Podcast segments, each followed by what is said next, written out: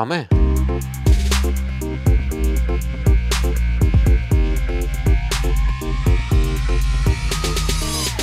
Ogilvy Podcasts. Καλησπέρα σε όλους. Ξανά κοντά σας σήμερα και πολύ χαιρόμαστε που συνεχίζουμε αυτό το ωραίο όντιο ταξίδι που κάνουμε μαζί. Να καλωσορίσουμε όλους όσοι μας ακούνε σήμερα. Θα μιλήσουμε για ένα θέμα διαφορετικό σήμερα, όχι τεχνολογία, όχι social media, όχι digital, αλλά κάτι εξίσου πολύ ενδιαφέρον και ίσως και πολύ πιο σημαντικό. Με αφορμή την Παγκόσμια Μέρα Ψυχικής Υγείας που γιορτάζεται κάθε χρόνο στις 10 Οκτωβρίου, είπαμε να καλέσουμε δύο ειδικούς σήμερα και να μου κάνουν την τιμή να είναι εδώ μαζί μας για να μοιραστούν τις σκέψεις τους και να μας δώσουν και αυτή την επιμορφωτική τους άποψη σε όλα τα πράγματα που θα συζητήσουμε για ένα πολύ κρίσιμο θέμα που έχει να κάνει με την ψυχική υγεία και ειδικότερα στον χώρο της εργασίας. Καλωσορίζω λοιπόν την γιατρό μας, την Ελένη Ζορμπά, ειδική γιατρό εργασίας. Γεια σου, Ελένη. Καλησπέρα σας. Και την Σοφία Κλώτσα, ψυχολόγο, life και business coach, με ειδίκευση σε θέματα επικοινωνίας, well-being και προσωπικής και επαγγελματικής ανάπτυξης. Σοφία, καλησπέρα και σε ευχαριστούμε πολύ. Καλησπέρα σας και ευχαριστώ και εγώ που είμαι εδώ σήμερα μαζί σας.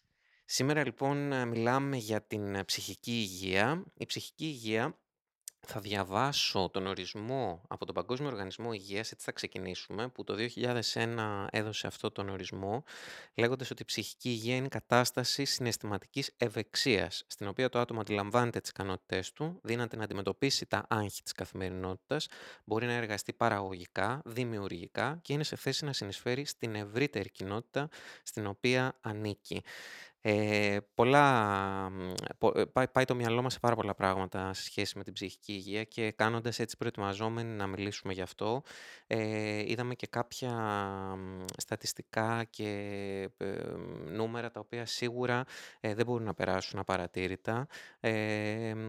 Συζητώντας λίγο και με τις συναδέλφους που το οργανώσαμε όλο αυτό, τη Μέρη Τιχάλερ και την Έλληνα Ταγρέ, είδαμε ότι πάνω από 500 εκατομμύρια άνθρωποι παγκοσμίως πάσχουν από ψυχικές διαταραχές, το οποίο είναι σοκαριστικό αν το σκεφτούμε, και σύμφωνα με μια έρευνα κιόλας που έγινε στην Ελλάδα από το Ελληνικό Μεσογειακό Πανεπιστήμιο πρόσφατα, αποδείχθηκε ότι περισσότεροι από 1 στους 3 Έλληνες μπορούν να λάβουν επίσημα την κλινική διάγνωση της διαταραχής του στρες. Άρα καταλαβαίνουμε πόσο σημαντικό είναι αυτό, ειδικότερα στο χώρο εργασίας, και πόσο η κατάσταση της πανδημίας και η περσινή χρονιά, τα lockdowns, πώς είχε αντίκτυπο πάνω σε εμάς. Έρχεται να εορταστεί φέτος η Παγκόσμια Μέρα Ψυχικής Υγείας σε μια ιδιαίτερη συνθήκη μετά από την πανδημία. Θέλω να ξεκινήσουμε με σένα, Ελένη, να μας πεις λίγο γενικότερα για το κομμάτι της πανδημίας και πώς αυτή συνετέλεσε, είχε διάφορες επιπτώσεις στο θέμα της ψυχικής υγείας. Βεβαίως. Παγκόσμια ημέρα ψυχικής υγείας, λοιπόν, 10 Οκτωβρίου. Η ημέρα αυτή έχει σκοπό να ενημερώσει και να ευαισθητοποιήσει το κοινό καθώς και τους εργαζομένους για τις ψυχικές ασθένειες και γενικότερα για τη διατήρηση και τη βελτίωση της ψυχικής υγείας όλων. Το θέμα της φετινής καμπάνιας στις χώρες της Ευρώπης είναι το Mental Health Care for All, Let's Make It a Reality. Είναι γνωστό σε όλους μας ότι οι τελευταίοι 18 μήνες, η περίοδος δηλαδή της πανδημίας COVID, ήταν πολύ δύσκολη για όλους και είχε σημαντικό αντίκτυπο στην ψυχική υγεία των περισσότερων. Ειδικότερα ορισμένες κατηγορίες εργαζομένων όπως το υγειονομικό προσωπικό, εργαζόμενοι στη λεγόμενη πρώτη γραμμή, φοιτητές, άνθρωποι που ζουν μόνοι τους, όπως και άτομα με ιστορικό ψυχικών ασθενειών, έχουν επηρεαστεί σε μεγάλο βαθμό. Επίσης, η αλλαγή του τρόπου εργασίας μας, η λεγόμενη τηλεργασία που ήρθε ξαφνικά στη ζωή μας, έχει φέρει τα πάνω κάτω. Αλλαγή λοιπόν στον τρόπο και στον τόπο εργασίας, με αποτέλεσμα να εμφανιστούν πολλά ψυχοσωματικά προβλήματα, όπως είναι η διαταραχή πανικού, διαταραχές ύπνου, φοβίες, έλλειψη συγκέντρωσης, συναισθηματικές διαταραχές και άλλα. Θεωρώ ότι είναι πολύ σημαντικό και υψής της σημασίας κάθε χώρος εργασίας να έχει την πολιτική περί υγείας και ασφάλειας και ειδικότερα πολιτική στο κομμάτι της ψυχικής υγείας.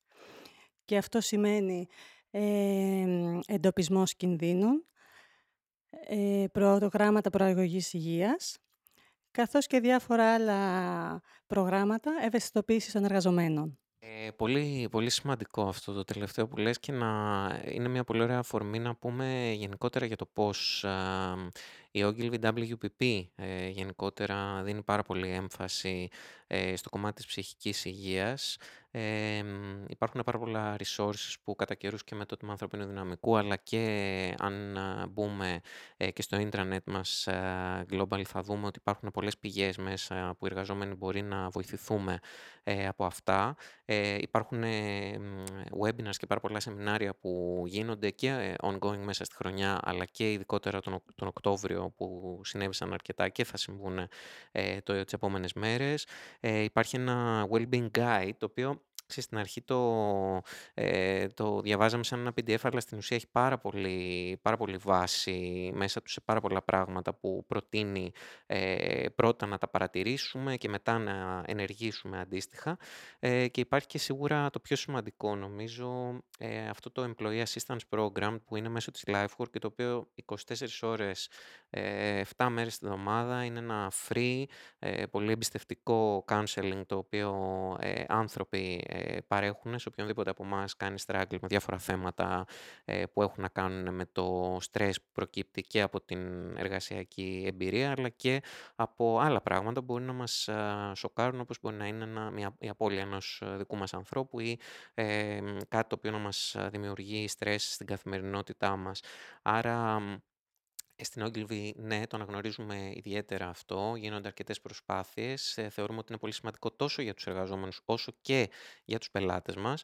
Έχουμε αναπτύξει και ένα ειδικότερο offering που έχει να κάνει με το employee engagement και στο οποίο βοηθάμε και δίνουμε συμβουλές και αναπτύσσουμε δράσεις για τα στελέχη των εταιριών των πελατών μας. Άρα είναι πάρα πολύ σημαντικό να υπάρχουν πηγές και να υπάρχει στήριξη, δηλαδή να νιώθουμε όλοι ότι είμαστε σε χώρους εργασίας που τουλάχιστον μπορούν να διασφαλίζουν πέρα από την ασφάλεια των εργαζομένων και την ίδια τους την ψυχική στήριξη. Σοφία, θα έρθω σε σένα. Είναι ώρα νομίζω να σου δώσουμε το λόγο. Δεν ξέρω, θέλω να μας πεις λίγο, γιατί η Ελένη αναφέρθηκε στο κομμάτι της πανδημίας, αλλά νομίζω ότι έχει να κάνει και λίγο με τον ευρύτερο δυτικό τρόπο ζωής τον οποίο ζούμε. Πώς επηρεάζει, θεωρείς, ο δυτικός τρόπος ζωής την ίδια μας την ψυχική υγεία? Νικόλα, ευχαριστώ για την ερώτηση, πολύ σημαντική ερώτηση. Δυστυχώς έχουμε βρει ότι ο δυτικός τρόπος ζωής επηρεάζει αρνητικά την ψυχική μας υγεία. Δεν είναι τυχαίο, άλλωστε, ότι έχουμε βρει επιστήμονες ότι τα τελευταία 40 χρόνια τα επίπεδα ευεξίας και ευτυχίας είναι πιο χαμηλά από ποτέ. Παγκοσμίως έχει αυξηθεί ο αριθμός των ανθρώπων που έχουν κατάθλιψη, αυτοκτονιών, για να μην αναφερθώ και σε άλλα, αντίστοιχα, έτσι αρνητικά. Οπότε δεν είναι τυχαίο ότι τα μεγαλύτερα πανεπιστήμια του κόσμου έχουν βάλει μαθήματα ευτυχίας και ευεξίας. Το Yale, το Harvard, το UCLA, τα οποία γίνονται ανάρπαστα. Γίνονται sold out και τα ψάχνουν δηλαδή μαθητές και δεν τα βρίσκουν. Αυτό συμβαίνει γιατί επειδή έχω ασχοληθεί πάρα πολύ με το κομμάτι ανάλυση προσωπικότητας και δουλεύω με ένα από τα εργαλεία που είναι από τα πιο γνωστά στον κόσμο, που στηρίζεται στις θεωρίες του Carl Jung, του μαθητή του Freud. Ό,τι personality theories υπάρχει, αυτός τα έχει πει. Και το εργαλείο το MBTI, των Myers and Briggs, στηρίζεται ακριβώς αυτά. Αυτό λοιπόν τι σχέση έχει τώρα με αυτά που λέμε, ότι ο δυτικός τρόπος ζωής μας ενθαρρύνει να αναπτύξουμε κάποια συγκεκριμένα στοιχεία της προσωπικότητάς μας για να έχουμε επαγγελματική επιτυχία. Αυτά είναι, θα αναφερθώ σε κάποια από αυτά, να είμαστε extrovert, δηλαδή να είμαστε εξωστρεφείς, να είμαστε κοινωνικοί, να λειτουργούμε με το sensing μας, δηλαδή να είμαστε πολύ πρακτικοί και ρεαλιστές, να μας νοιάζει να πάρουμε ένα πιο καλό μισθό, ένα πιο μεγάλο αυτοκίνητο. Να λειτουργούμε με το thinking, με τη λογική μας να παίρνουμε αποφάσεις. Γιατί αν είμαι feeler και παρήμαι ευαίσθητος, πώς θα πάω σπίτι μου το βράδυ, αν πρέπει να απολύσω και δύο ανθρώπους που μετά δεν μπορούν να βρουν δουλειά και γυρνάω σπίτι και με πιάνει το στομάχι μου. Και τέλος, μας ενθαρρύνουν να αναπτύξουμε και το judging μας, δηλαδή να είμαστε πολύ οργανωμένοι. Γιατί όταν η μέρα μου είναι τόσο απαιτητική και κουραστική, πρέπει να προλαβαίνω να κάνω 10 tasks σε μία ώρα. Και γι' αυτό αυτά λοιπόν τα στοιχεία που αναφέρουμε είναι αυτά που ο δυτικός τρόπος ζωής μας έχει σπρώξει προς τα εκεί. Αν τώρα είχατε μπροστά σας το personality analysis, θα βλέπατε ότι όλα αυτά τα στοιχεία είναι από την αριστερή πλευρά. Και ουσιαστικά στον αντίποδα, στη δεξιά πλευρά, είναι όλα τα αντίθετα στοιχεία, τα οποία τελικά χρειαζόμαστε και αυτά για να είμαστε και σε ισορροπία με τον εαυτό μας, αλλά και ψυχολογικά καλά. Αυτά τα στοιχεία λοιπόν είναι το να είμαι και πιο introvert, να περνάω και χρόνο μόνος μου και να είμαι καλά με αυτό, να χρησιμοποιώ το intuition μου, τη φαντασία μου, το creativity που έχω, όχι μόνο το πρακτικό μου κομμάτι, να παίρνω αποφάσεις και με το συναίσθημά μου, όχι μόνο την αντικειμενικά σωστό, δηλαδή να έχω έμπαθη, να έχω ενσυναίσθηση και τέλος να είμαι adaptable και να είμαι ευέλικτος. Αυτά λοιπόν τα στοιχεία, τα οποία αυτά τα λέμε τα soft skills, εμείς οι ψυχολόγοι και οι επιστήμονες, αυτά είναι τα στοιχεία τα οποία τώρα τα τελευταία χρόνια έχουμε βρει ότι ενθαρρύνουν πάρα πολύ και τα εκπαιδευτικά συστήματα που έχουν βραβευτεί όπως της Σκανδιναβίας. Έχουμε βρει λοιπόν ότι παρόλο που το προφίλ των περισσότερων CEOs αυτή τη στιγμή στον κόσμο είναι του extrovert, sensing, thinker, judger που ανέφερα πιο πριν, τα πιο πετυχημένα προφίλ μελλοντικά των CEOs θα πρέπει να έχουν και όλα τα άλλα στοιχεία που ανέφερα, τη φαντασία, την ευελιξία και ειδικά το έμπαθη. Το θεωρούμε το number one trait, το νούμερο ένα trait μελλοντικά για έναν άνθρωπο για να τα πάει καλά επαγγελματικά. Και χρειαζόμαστε και αυτά, γιατί αλλιώς δεν υπάρχει ισορροπία. Και όλα αυτά μου βγαίνουν και σε θέματα υγείας. Η ισορροπία που ανέφερες πριν σίγουρα επηρεάζεται από, φαντάζομαι, και κινδύνους στο χώρο της εργασίας, δηλαδή στο πώς θα μπορούσαμε να πούμε ότι υπάρχουν ενδεχομένως και αιτίες που εκδηλώνονται ψυχικές διαταραχές και στρεσογόνες καταστάσεις και σίγουρα και κάποια συμπτώματα. Ελένη, θα μπορούσαμε κάπως να δώσουμε κάποιους κινδύνους, κάποια αίτια και πώς αυτά εκδηλώνουν κάποιες στρεσογόνες παθογενείς καταστάσεις ενδεχομένως? Ναι, βεβαίως. Καταρχάς να σημειώσουμε ότι σε ένα χώρο εργασίας μπορούν να έχουμε διάφορα είδη κινδύνων. Μπορεί να έχουμε φυσικούς κινδύνους, μπορεί να έχουμε χημικούς κινδύνους, εργονομικούς, βιολογικούς, καθώς και ψυχοκοινωνικούς κινδύνους. Στη συγκεκριμένη περίπτωση μιλάμε για τους ψυχοκοινωνικούς κινδύνους, οι οποίοι μπορεί να αυξήσουν τον κίνδυνο του άγχους, της κατάθλιψης, της επαγγελματικής εξουθένωσης, όπως και της παρενόχλησης, της σεξουαλικής παρενόχλησης ενδεχομένως και του λεγόμενου mobbing syndrome. Το εργασιακό λοιπόν περιβάλλον και ο τρόπος με τον οποίο πραγματοποιείται η οργάνωση και η διαχείριση της εργασίας μπορεί να έχουν επιπτώσεις στην ψυχική υγεία των εργαζομένων. Από την άλλη, η εργασία μπορεί να αποβεί ευεργετική για την ψυχική υγεία μέσω της ενίσχυσης του αισθήματος της κοινωνικής ένταξης, της θέσης και της ταυτότητας του εργαζομένου, καθώς και της ορθολογικής οργάνωσης του χρόνου του. Από την άλλη όμως, οι ψυχοκοινωνικοί κίνδυνοι μπορούν να αποβούν μοιραίοι και το θέμα είναι πώς θα τους αντιμετωπίσουμε, πώς θα περιορίσουμε στην πηγή, πώς θα εντοπίσουμε και θα περιορίσουμε στην πηγή τον κίνδυνο και πώς θα κάνουμε τη λεγόμενη γενική εκτίμηση κινδύνου, η οποία θα μας δώσει λύσεις και τρόπους αντιμετώπισης τους. Σε ένα χώρο εργασίας, για παράδειγμα, αίτια ψυχοκοινωνικών κινδύνων μπορεί να είναι η ασάφεια ρόλων των εργαζομένων, μπορεί να είναι η κακή οργάνωση και διαχείριση της εργασίας, μπορεί να είναι η κακή συμπεριφορά ενός εργαζόμενου προς έναν άλλον. Οπότε όλα αυτά είναι προβλήματα τα οποία μέσω της συζήτησης των εργοδοτών και των εργαζομένων μπορεί να βγει κάποιο σωστό και καλό αποτέλεσμα. Να υπάρχει δηλαδή μια ευγενή άμυλα, έτσι, σε ένα χώρο εργασίας και να νιώθουμε όλοι σαν μια μεγάλη οικογένεια. Γιατί όλοι τον ίδιο στόχο έχουμε, και την αύξηση της παραγωγικότητας σε ένα χώρο εργασίας, αλλά δεν πρέπει ποτέ να αμελούμε και να ξεχνάμε την προστασία και την υγεία της ασφάλειας των εργαζομένων ενδεχομένως. Επίσης, πολύ σημαντικά είναι τα προγράμματα προαγωγής ψυχικής υγείας. Τι σημαίνει όμως αυτό? Η προαγωγή της ψυχικής υγείας περιλαμβάνει όλες τις δράσεις που συμβάλλουν στην καλή ψυχική υγεία. Η ψυχική υγεία λοιπόν είναι μια κατάσταση ευεξίας και ευημερίας, κατά την οποία ένα άτομο, ένας εργαζόμενος, καταρχάς συνειδητοποιεί τις ικανότητές του. Είναι πολύ σημαντικό αυτό, να ξέρουμε ποιες είναι οι ικανότητές μας και μέχρι ποιο σημείο μπορούμε να φτάσουμε. Μπορεί ένα άτομο, ένας εργαζόμενος, να αντιμετωπίζει τις φυσιολογικές στρεσογόνες καταστάσεις της ζωής του. Και λέω φυσιολογικές γιατί το στρες χωρίζεται σε καλό στρες και σε κακό στρες. Οπότε αν περάσουμε στην όχθη του κακού στρες, αυτό επηρεάζει την υγεία μας. Επίσης, μπορεί και εργάζεται με παραγωγικό τρόπο ο εργαζόμενος, αποδίδει δηλαδή στην εργασία του και είναι ικανό να συμβάλλει στην κοινότητα όπου ανήκει.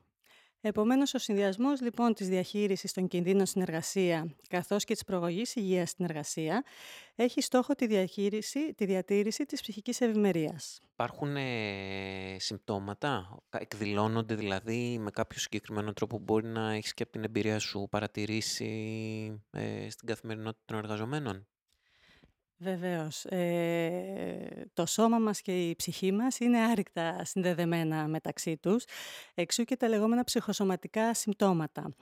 Ένας εργαζόμενος λοιπόν μπορεί, αν έχει έντονο άγχος, εργασιακό άγχος όπως το αναφέρουμε, να εκδηλώσει συμπτώματα υπέρτασης, αριθμίες, εμφράγματα, γαστρεντερικές διαταραχές, διάφορα είδη αλλεργιών, φοβίες, αυτό το αίσθημα κενού μυαλού που καμιά φορά αισθανόμαστε όλοι, διαταραχή στη συγκέντρωση, κρίσεις πανικού. Οπότε όλα αυτά είναι μερικά από τα συμπτώματα τα οποία θα μπορούσε κάποιος να εμφανίσει όταν στρεσάρεται. Βέβαια το στρες μπορεί να είναι είτε από το χώρο εργασίας, είτε από το προσωπικό μας βίο, είτε από το οικογενειακό μας βίο ή από το κοινωνικό περίγυρο.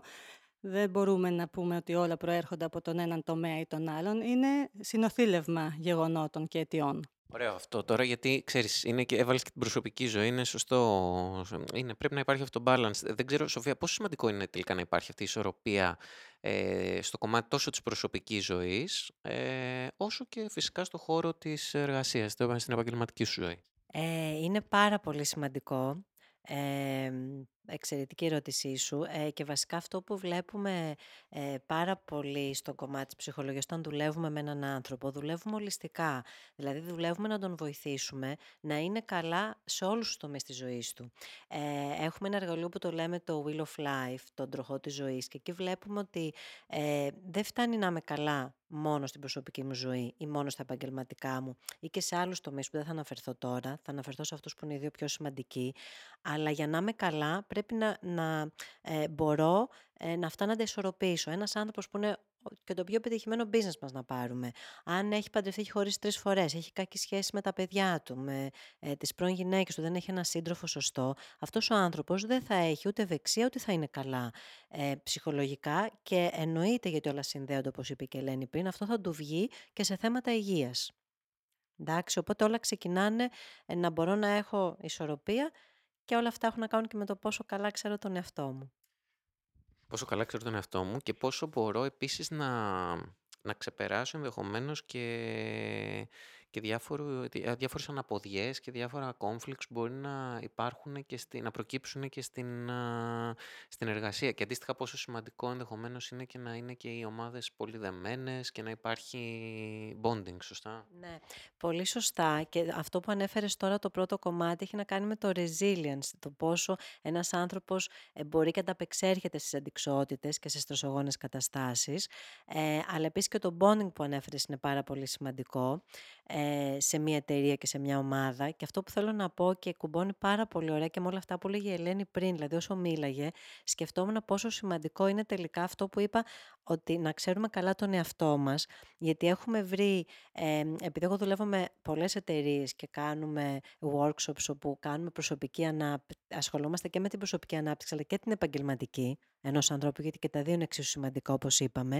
και βλέπουμε ότι όσο πιο καλά ένας άνθρωπος ξέρει τον εαυτό του, ξέρει τα πιο δυνατά του στοιχεία και τα δυνατά του και πώς να τα αναπτύξει στην πορεία της ζωής, βλέπει πώς να παίρνει και καλύτερες αποφάσεις προσωπικά, επαγγελματικά και είναι και πιο καλά. Έχουμε βρει απ' την άλλη ότι οι άνθρωποι όταν έχουν διαφορετικά δυνατά στοιχεία ανεπτυγμένα, δηλαδή ένας άνθρωπος που είναι judger, που σημαίνει ότι είναι πολύ οργανωτικός, πολύ οργανωμένος, που χρειάζεται και αυτός στις εταιρείες. Είσαι αυτός. Ωραία. Εσύ λοιπόν, αν έχεις να κάνεις στην καθημερινότητά σου με έναν άνθρωπο που είναι perceiver, ο οποίος δεν είναι καθόλου οργανωμένος, δεν ακολουθεί τα deadline, ενώ του έχεις πει ότι χρειάζομαι οπωσδήποτε αυτό το κομμάτι από σένα Παρασκευή 8 το πρωί, σε κρεμάει και δεν στο φέρνει ποτέ στην ώρα του. Αυτός ο άνθρωπος απ' την άλλη έχει άλλα καλά όμως, που τείνουμε να τα ξεχνάμε, επειδή τείνουμε να βλέπουμε τον κόσμο μέσα από τα δικά μας μάτια. Αυτός ο άνθρωπος λοιπόν, ο perceiver που ανέφερα, είναι ευέλικτος, είναι adaptable και είναι άνθρωπος που θα λειτουργήσει καλύτερα σε κομμάτια αν υπάρχει ένα crisis σε μια δουλειά. Όταν λοιπόν ξέρουμε ότι ο άλλος, επειδή όλα αυτά τα βλέπουμε όταν δουλεύουμε με τους ανθρώπους, είτε one-to-one είτε και σε εταιρείες, όταν ξέρουμε ότι με αυτά τα στοιχεία γεννιόμαστε, γιατί αυτό λέγεται το blueprint με το οποίο ερχόμαστε στον κόσμο. Και ξέρουμε ότι ο άλλος δεν το κάνει επίτηδες, ότι δεν είναι στην ώρα του ή καθυστερεί το κομμάτι του project. Τότε συμπεριφορές που βρίσκαμε πολύ ενοχλητικές μέχρι χτες, μας είναι πιο εύκολο και να τις αποδεκτούμε και κάπου τις περιμένουμε κιόλας. Οπότε εκεί μπορώ να κάνω κι εγώ το εξής. Δηλαδή, αν χρειάζομαι οπωσδήποτε το κομμάτι μου Παρασκευή 8 το πρωί, να το ζητήσω από την Τετάρτη στους ανθρώπους που ξέρω στην ομάδα μου ότι είναι perceiver. Στους judges δεν χρειάζεται, αυτά μου το φέρουν και 2 μέρες πριν από μόνοι τους. Εντάξει. Ωραίο. Κοιτούσαμε διάφορες μελέτες με τη Μέρη και την Έλενα και γενικότερα στον κόσμο. Ανά τον κόσμο έχει εξακριβωθεί, διαπιστωθεί ότι έστω και πολύ σύντομα έτσι, θετικά συναισθήματα, κατά κάποιο τρόπο, αν μπορούσαμε να πούμε, ρυθμίζουν αποτελεσματικά το κομμάτι του στρες, το κομμάτι της κατάθλιψης, έτσι προάγουν γενικότερα την ψυχική υγεία. Οπότε έλεγα λίγο να σιγά σιγά να περάσουμε, ρε παιδί μου, στο πιο θετικό κομμάτι της ημέρας. Να πούμε λίγο κάποιες δραστηριότητες που μπορεί να γεννήσουν έτσι, θετικά συναισθήματα. Δηλαδή, διαβάζαμε απλά πράγματα τα οποία κάνουν διαφορά. Να μιλήσουμε για τα συναισθήματά μας με κάποιους ανθρώπους που ενδεχομένως εμπιστευόμαστε, αγαπάμε περισσότερο. Να ακολουθήσουμε κάποιες κοινωνικές δραστηριότητες. Εντάξει, δεν έχουμε πολύ όρεξη γι' αυτό και ειδικά. Τώρα, ας μην γελάμε, είναι πολύ σοβαρό. Όταν κάποιος είναι σε κατάθλιψη, αισθάνεται φυσικά πιο άνετα να μείνει μόνος του, να μην βρεθεί μαζί με άλλους ανθρώπους.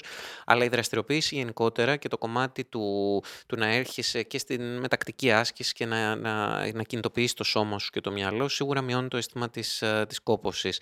Ο ύπνος, που πολλές φορές μας παιδεύει, να κοιμόμαστε τουλάχιστον 8 ώρες, λένε οι ειδικοί, δεν ξέρω πώς το καταφέρουμε αυτό.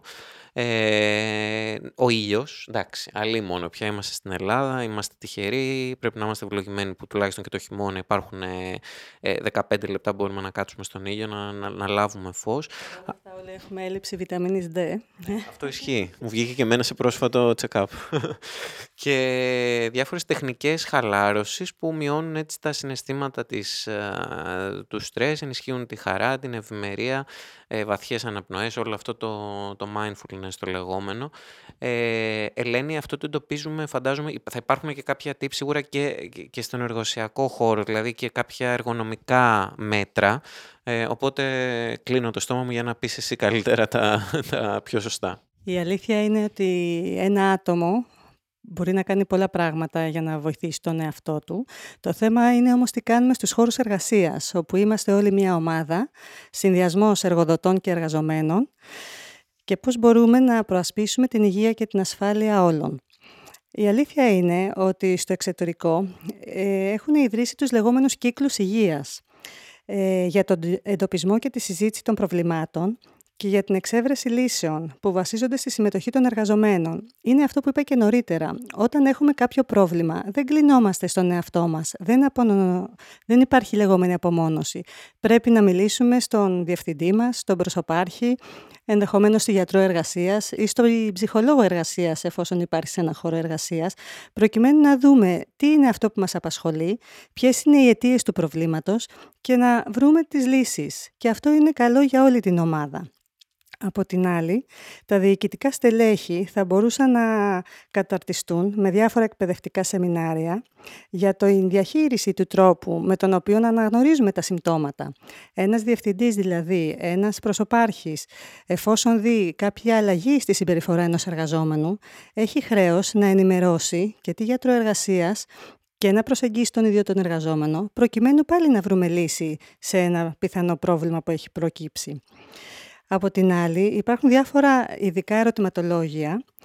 Με τον τρόπο αυτό γίνονται κάποιες έρευνες μεταξύ του προσωπικού, ανώνυμα βέβαια ερωτηματολόγια, όπου εκεί πέρα μπορούν να προσδιορίσουν ποια είναι τα προβλήματα που τυχόν αντιμετωπίζουν και πάλι με τον τρόπο αυτό να βρούμε λύσεις συγκεκριμένες για αυτά.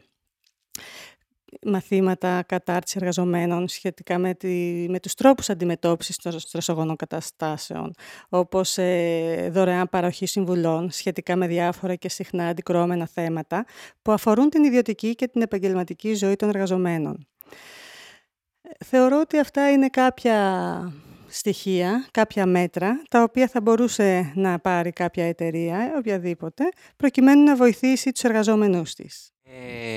Εκτός από τα μέτρα που έχουμε στην εκάστοτε, που κάθε εταιρεία λαμβάνει, κάποια από αυτά που ανέφερες, κάποιες άλλες πρωτοβουλίες, δράσεις, όλα αυτά που είπαμε και πριν σε σχέση με την WPP και την Ogilvy, γυρίζει όλο γύρω-γύρω από την έννοια της ευτυχίας τελικά. Δηλαδή, ξέρεις, καμιά φορά λέμε, ρε παιδί μου, για την ψυχική υγεία, αλλά ίσως πρέπει να σκεφτόμαστε τελικά τα συστατικά της ευτυχίας ως απάντηση σε καταστάσεις ψυχικής υγείας. Και αναρωτιέμαι, Σοφία, αν υπάρχουν, δεν ξέρω, θα έρθω σε σένα τώρα γι' αυτό, δεν ξέρω, αν υπάρχουν συστατικά για την ευτυχία.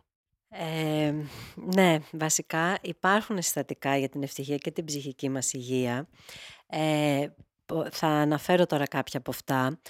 Πολλά από αυτά αναφέρονται και στο βιβλίο μου. Έχω γράψει ένα βιβλίο που λέγεται «Απόφαση της ευτυχίας». Είναι από τα πρώτα coaching βιβλία που βγήκαν στην Ελλάδα και είναι βασικά αναφέρει πώς μπορούμε να είμαστε πιο καλά στους διάφορους τομείς της ζωής μας. Γιατί όπως είπαμε πριν, χρειάζεται ισορροπία στους διάφορους τομείς της ζωής μας. Έχουμε βρει λοιπόν ότι κάποια από τα στοιχεία που μας βοηθά να είμαστε πιο καλά και να έχουμε ευεξία είναι πρώτον να ξυπνάω το πρωί και να αισθάνομαι ότι έχω ένα σκοπό στη ζωή μου, ότι έχω ένα life purpose το λέμε, δηλαδή ότι γιατί έχω έρθει σε αυτόν τον κόσμο. Αυτό μπορεί να έχει να κάνει με την εργασία μου, ότι κάνω μια εργασία που αγαπάω και στην οποία νιώθω ότι προσφέρω κάτι.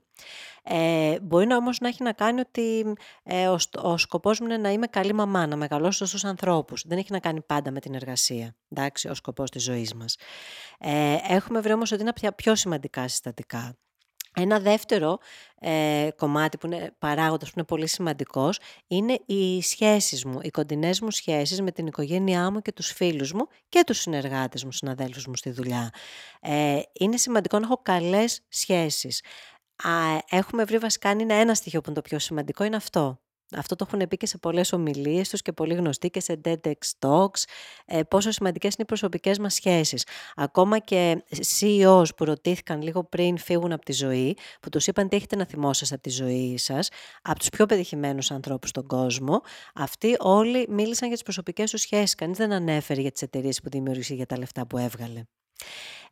Ένα άλλο κομμάτι που είναι πολύ σημαντικό, που βοηθάει στο να είμαι πιο καλά ψυχολογικά και να είμαι πιο ευτυχισμένος, έχει να κάνει επίσης με το κομμάτι της ευγνωμοσύνης. Να αισθάνομαι ευγνωμοσύνη και να την εκφράζω. Δηλαδή να πω ευχαριστώ στον συντροφό μου που κάνει κάτι όμορφο για μένα, να πω ευχαριστώ στον συναδελφό μου που βγήκε έξω από το δικό του δρόμο να με βοηθήσει για να κάνω εγώ κάτι σε ένα δικό μου project. Πολύ σημαντικό λοιπόν να λειτουργώ με ευγνωμοσύνη. Και εκεί υπάρχουν και ασκήσεις που μπορώ να κάνω κάθε βράδυ, να σκέφτομαι 3 πράγματα για το οποίο είμαι ευγνώμων πριν κοιμηθώ. Μπορώ να τα πούμε αυτά, είναι και λίγο πιο μετά. Τέλος, πολύ σημαντικό το κομμάτι της συγχώρεσης. Δηλαδή να συγχωρώ, να μην κρατάω κακία, να μην κρατάω πίκρα μέσα μου. Έχουμε βρει ειδικά ο καρκίνος ότι είναι αρρώστια της πίκρας. Δηλαδή οι άνθρωποι που κρατάνε μέσα τους πάρα πολύ πίκρα για πάρα πολύ καιρό, κάπως θα εκδηλωθεί και πολύ συχνά εκδηλώνεται σε καρκίνο. Πολύ συχνά μου λένε άνθρωποι και σε εταιρείες που συνεργαζόμαστε και στο γραφείο μου που έρχονται ότι ναι, αλλά εγώ δεν θέλω να συγχωρέσω τον τάδε, γιατί δεν θεωρώ ότι του αξίζει. Αυτό που λέω λοιπόν σε όλους είναι ότι δεν συγχωρούμε κάποιον γιατί του αξίζει. Τον συγχωρούμε γιατί συμφέρει εμάς, για να είμαι εγώ πιο καλά στη ζωή μου, για να μπορέσω εγώ να προχωρήσω και να εξελιχθώ προσωπικά και επαγγελματικά. Εδώ θέλω να πω και ένα παράδειγμα, γιατί είναι πολύ ωραίο. Ένας Ιάπωνας δάσκαλος είπε στους μαθητές του δημοτικού, γιατί θέλω να τους εξηγήσει τη σημασία της συγχώρεσης, τους είπε φέρτε ένα σακί τη Δευτέρα στο σχολείο, να το έχετε αδειάσει από τις πατάτες και να είναι ένα άδειο σακί. Το φέραν λοιπόν και οι μαθητές και τους είπε όλη την εβδομάδα ό,τι συμβαίνει που μπορεί να σας στενοχωρεί θα βάζετε μέσα μία πετρούλα. Όσο περνούσαν λοιπόν οι μέρες, βάζαν τα παιδιά τις πέτρες. Τελικά τι έγινε στο τέλος της εβδομάδας, οι σάκοι είχαν γίνει είχαν τόσες πέτρες μέσα που δεν μπορούσαν τα παιδιά να σηκώσουν το σάκο και τα περισσότερα τον σέρνανε. Ο δάσκαλος λοιπόν αυτό που τους εξήγησε είναι ότι έτσι ακριβώς λειτουργούμε στη ζωή και όταν δεν μπορούμε να συγχωρέσουμε τους άλλους και κρατάμε μέσα μας όλη αυτή την πίκρα ή την κακία και θέλουμε να εκδικηθούμε, δεν μπορούμε εμείς να προχωρήσουμε και να εξελιχθούμε στη ζωή μας και να είμαστε καλά. Υπάρχουν και άλλοι παράγοντες δευτερεύοντες, δεν θα τους αναφέρουμε τώρα όλους, σας είπα κάποιους από τους πιο σημαντικούς. Θέλω να πω ότι αυτοί οι παράγοντες φυσικά δεν αναφέρονται μόνο μες στο βιβλίο μου. Έχει μιλήσει για αυτούς και το Happiness Research Institute της Κοπενχάγης, που είναι ένας παγκόσμιος οργανισμός που ασχολείται πάρα πολύ με τα πράγματα και τους παράγοντες που μας βοηθάνε να είμαστε ευτυχισμένοι.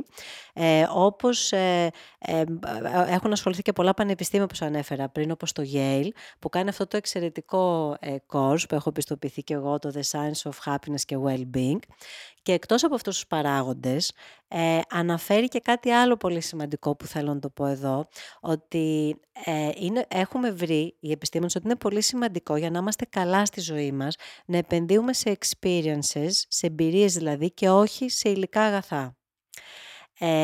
Αυτό λοιπόν και αυτό συμβαίνει γιατί υπάρχει ένας όρος στην ψυχολογία που λέγεται hedonic adaptation, που σημαίνει ειδονική προσαρμογή, που αυτό τι σημαίνει? Σημαίνει ότι όταν αποκτήσω ένα πιο μεγάλο αυτοκίνητο, ένα πιο μεγάλο σπίτι, και έχουμε μετρήσει τα level of happiness και το έχουμε δει αυτό και ξανά και ξανά ότι συμβαίνει, ότι στην αρχή ανεβαίνουν τα level of happiness, αλλά μετά από και πολύ σύντομο χρονικό διάστημα, μετά από 3 μήνες περίπου, έχουν πέσει εκεί που ήταν πριν, με την απόκτηση του υλικού αγαθού.